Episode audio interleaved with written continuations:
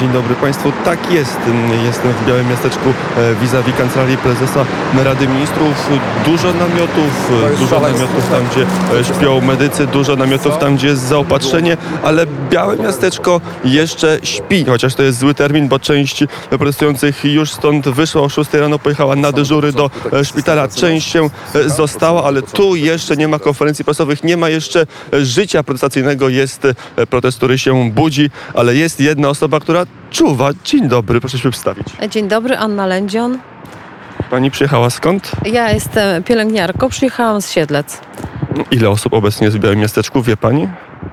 Nie mam takich danych, ale y, wczoraj przyjechałam, zostałyśmy tu z koleżankami y, na noc. Dwie moje koleżanki pojechały, tak jak już pan wspomniał, na dyżur do, y, dzisiaj.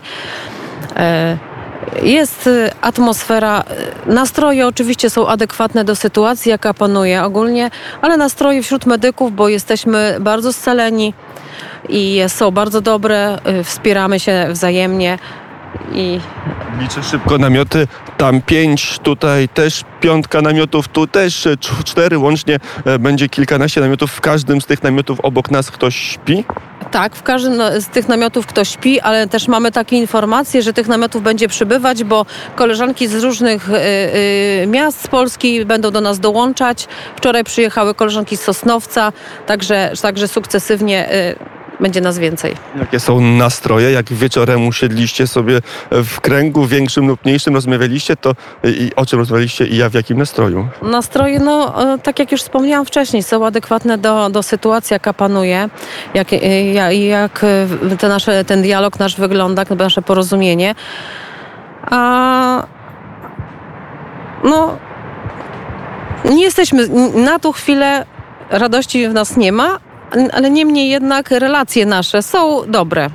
Na ile to jest protest wszystkich zawodów medycznych, na ile jest tak, że e, pielęgniarki, ratownicy medyczni, inni pracownicy ochrony zdrowia są w tej samej sytuacji, co lekarze na przykład, bo wiele osób mówi, że, że tu jest już duże rozwarstwienie, że są grupy e, w, w ochronie zdrowia, które zarabiają już dobrze, a są takie, które są cały czas niedopłacone.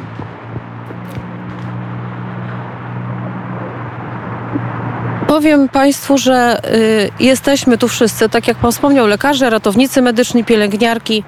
No między nami tego rozwarstwienia tutaj w tych relacjach w Białym Miasteczku nie widać. Także, także a jeżeli chodzi o finanse, no, no to ja nie będę o tym, o tym dyskutować, bo no, nie jestem osobą kompetentną. Jeszcze na koniec ostatnie pytanie.